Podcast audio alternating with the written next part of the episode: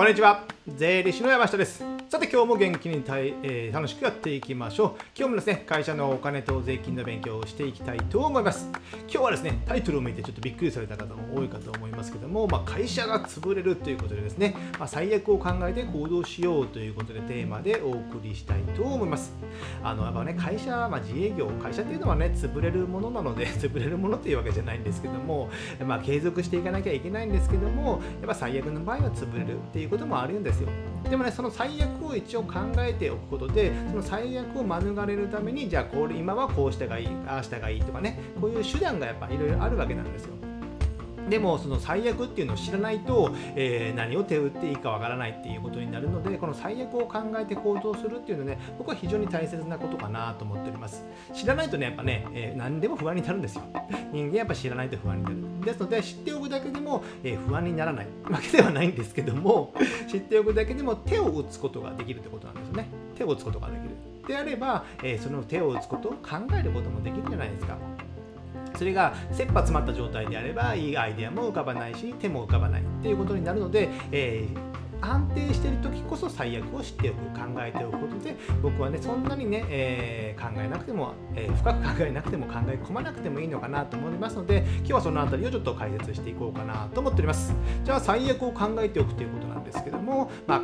会社の最悪っていうことはまあね、えー、倒産する会社が潰れるっていうことなんでしょうけどもまあね継続です。じゃあ会社が継続できなるっていうことイコールあのお金がなくなる。お金がないから会社がなくなる。まあ、潰れるってことですね。で極論言うとですね、え、お金があれば お金があれば会社は継続できるってことなんですよ。あの2008年リーマンショックの時でしたかね、ちょっと古い話になりますけども、え、上場会社とかもういくつもね、何社も倒産したんですけども、あれはね、売上もあって、利益も帳簿上出ていて、決算書で決算では出ているけど、お金がないから会社は潰れたんですよ。資金繰りが回らないから会社の持っているお金がなくなる。で銀行とかね株主から資本調達しようと思っても調達できなかった。なので会社が継続できなくて会社が潰れるっていうことなのでまあ極論を言うとお金があれば会社は継続できる。数十億円数億円毎年数億円の赤字があってもお金があれば継続できるんですよ。なので、まあ、お金お金っていうのもあれですけども、まあ、ここのね、僕のコンテンツではね、会社と社長のお金を増やすをテーマにやっておりますので、このお金をどうやって取り切れるのかっていうのをね、ちょっと話していこうかなと考えております。じゃあですね、そのじゃあ大切何ができるのかっていうと、やっぱまあコストですね。会社の事業コスト、あとま生活費、社長の生活費のコストを下げることによって、万が一じゃあ、会社が苦しくなるというのであれば、自分の役員報酬を下げればなんとか生き残れるっていうこともありますよね。ですので、この辺の会社の事業コスト、生活コストを下げる。これはね、いつでも、まあ、万が一にならなくても気にしておくことですね。そのためには、毎月定期的にお金や数字の管理、これをすることが非常に大切っていうことです。やっぱね、まあ、家計簿をつけろというまでは僕はあんまり言いません。僕自身もつけてないからですね。えー、ですので、まあ、ざっくりでも、まあ、会社の家計簿、まあ、帳簿はつけなきゃいけないんですよ。でも家計簿のね飲食代がどうこうのな数千円管理するよりもざっくりこのぐらいの、えー、生活費がかかっているぐらいでであとは自分の資産の残高債務の残高がどれぐらいあるっていうのだけねよく言う僕が言うハック家計簿っていうのがありますので、えー、そちらも参考にしていただけたらなと思います。で会社の数字はきちんと確認すること。お金と会社の粗利とか利益の数字ですね。これを知らないで、えー、売ってはい売ってはいるがほとんど赤字ですからね。粗利は出てるけど人件費差し引いたら赤字です。そういうこともやっぱあるんですよ。なので、まあ、コストがどれだけかかってるのか、まあ、毎月の定期的なね、えー、人件費家賃。その他ねものも管理しておかないと、えー、数字が知らないとやっぱどうやって儲かってるのかわからないのでここら辺はいつも気にしておくってことですね。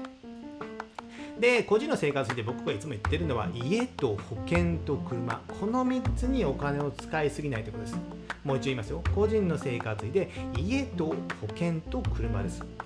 豪華な家を、まあ、買うのはいいですよ。買うのはいいですけども住宅ローンで数千万の借金をして買う。保険も数十万円毎月入っている、えー、車も高級車に、まえ、多額なお金を使っている。まあいいんですけどもこれってね前前車にかけると、まあ、車検代とかね税金とかねいろんなコスト、駐車場代もかかりますよね、え、そういったコストがかかりすぎるんですよ。でこれにを使いすぎないことによって、えー、お金っていうのはたまる、まあ、固定費が大きくならないからですね。これってね、毎月毎年出るお金だからですね。ですので、これを使いすぎないことによって、えー、生活の質は下がるかもしれません。でも今だったらね、シェアとかレンタルとかでもできるじゃないですか、いろいろですね。そういったもので楽しむということで、これをね、まあ、固定するのではなく変動できるようにしておくことによって、いつでもね、自分の給料っていうのはね、調整可能な状態にしておけば、えー、会社の、えー、売上が下がった時でもね、え対応可能っていうことですね。じゃあ続いて、えー、これは最初はコストですね。続いてお金を借りる。このお金を借りるっていうのもね、僕はね、えー、一つの手段かなと思ってます。お金がないのであれば お金を借りるっていうことですね。これはまあですね、えー、普通に銀行とか日本政策金融庫とかね、そういったところから、ちゃんとしたところから借りるってことですね。ちゃんとしたところから事業融資で借りる。あとね、えー、親や親族とかから借りるのもね、一時的に借りるのも僕は手なのかなと思います。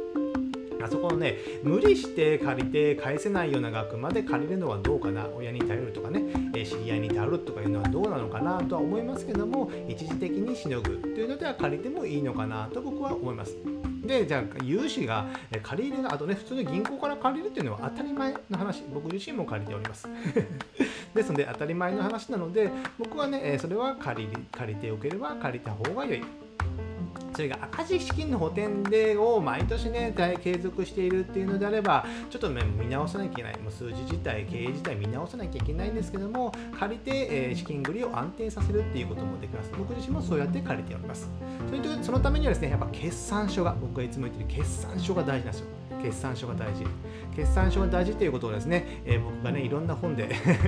ちょっと YouTube 見られてる方はちょっと宣伝になりますけども僕はねこのイケてる決算書とかね決算書の本をね数冊書いておりますのでこういったものでね、えー、勉強していただければね分かるかと思いますので、こういったものも参考にしていただきたいなと思います。やっぱ決算書が大事っていうことは、やっぱ知識、ある程度知識とかがないとできない部分がありますので、それはね、税理士さんとか顧問税理士さんと一緒に勉強してやっていただけたらなと思います。だからお金を借りる、お金を借りることは別に悪いことではありません。悪いことではありません。誰でもやっている。誰でも借りなきゃいいのは借りなきゃに越したことはないんですけども一時的にも借りて安心しておく。僕はねまあ利息とか借りたら払うんですけどもその利息は経費になるじゃないですかどうせ。で経費になって、えー、月1万とか2万ぐらいなのであれば、まあ、精神安定剤ということですね。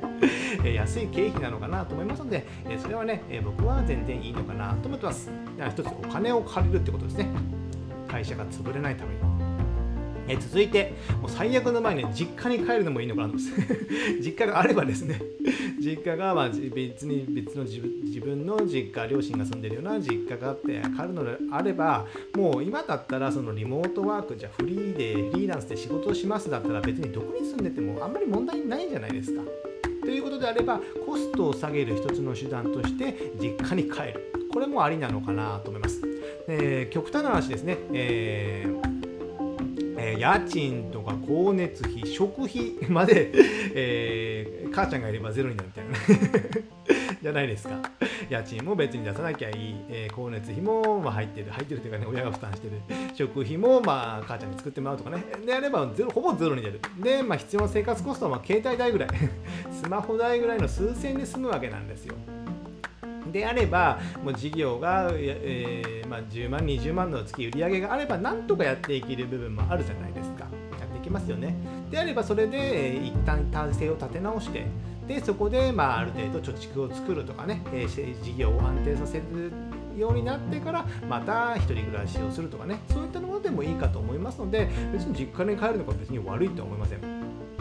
今はリモートで本当仕事できるからですね。で、こういうのも一つ手があるのかなと僕は考えております。僕自身もね、えー、別に食えなくなったら、えー、家賃借りるのもやめて実家に帰って暮らせばいいっていうのもありますからね。嫁さんの実家でもいい。そういうのもあるので、別にそこは最悪に考えても僕はいいのかなと思います。家賃のために10何万とか20万とかね、えー、払うのもどうかと思うからですね。で、これや実家に帰るっていうのも一つの手なのかなと思います。続いてじゃ再就職をする。再就職、まあ、サラリーマンに戻るってことですね、まあ、これは別にもうこれもね別にやり直すサイトやり直すということで一つの手なのかなと僕は思っております。でサラリーマンをやりながらでも、まあ、これまでやっていた事業を副業でやるとか。個人事業の副業でやるっていうのも手だと思います。サラリーマンで30万とかの給料をもらいながら、えこれだと収入が安定するじゃないですか。安定した収入があると、やっぱね、精神的に安定するので、精神的に安定する。ここ非常に大切なんですよ。え本業で自分のフリーランスでやってて、えー、仕事の売り上げが落ち着かないっていうのであれば精神も落ち着か落ち着かないんですよね。で落ち着かないのであればその仕事にもそれが影響が出て、えー、クライアントさんに迷惑をかけたりすることもありますので。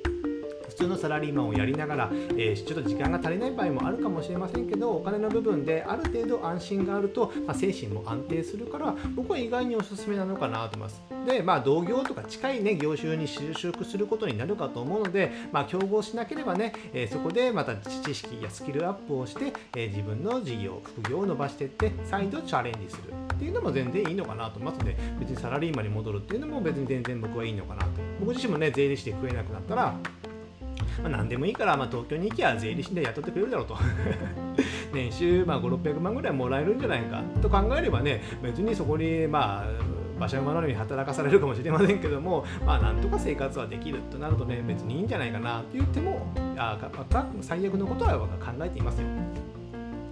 だったらいいじゃないですかね。再就職をする。こういうのも一つの手なのかなと思います。まず最悪、まあ、一番最悪なパターンはま自己破産するということね。僕も経験がないのであれですけども、まあこれは一番最悪なパターンですけどね、まあ、仕方ないことですよ。仕方ないこと。それは借金返せないってことなので、別に悪いことかもしれませんけども、それはね、えきちんとま法律の従って弁護士さんときちんと債務の整理をする。これはね、え非常に大切なことですので、えー、これはきちんとやって、夜逃げとかそういうことしないでですね、えー、払えないものは払えないとちゃんと言って、え弁護士さんとかにお願いするっていうのが、え大事なことなのかなと思います。あとですね、最近はね、この経営者保証に関するガイドラインといってね、中小企業庁が出しているものがあって、えー、まあ、自己破産しないわけじゃなくても、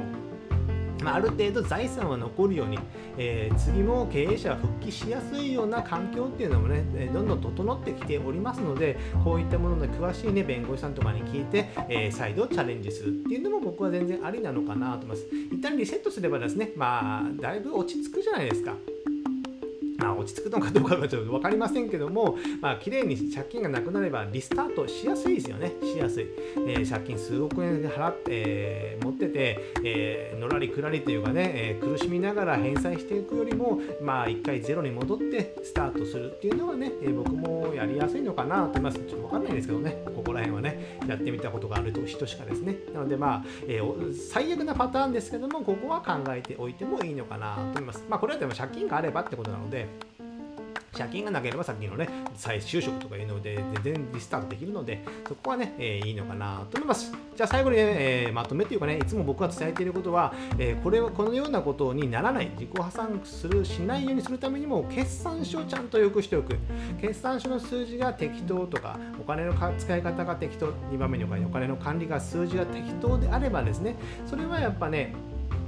経営者の責任でやっぱ悪い方にやっぱ流れてしまうんですよ。適当にね、えー、お金があると思って使ってたらほとんどそれは借金でしたってそれで交際費で飲みに行ってゴルフ行ってますってそれって怠慢じゃないですかってことですよね。です決算書を良くする会社の価値を上げようと思うのであればこのお金の管理数字をきちんと知っておくということで変なお金の形、えー、使い方もしない。あと個人で貯蓄とか投資しておくことで、えー、ちゃんとね、えお金のリテラシーを高めておくことで、えリスク対策もできるっていうことなのでこの辺はね、まあ、いつも伝えていることなので皆さんごご承知の通りかと思いますけども、この辺をしっかりしていただけたらなと思います。皆さん、あと最後まとめとしてね、えー、最悪でも死にはしないということ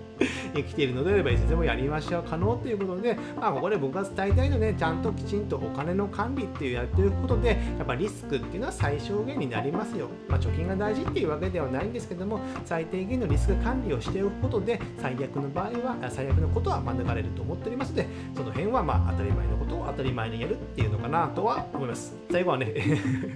当たり前のことを言ってしまいましたけどもこの辺ぐらいにしたいかなと思います。今日はですね、えー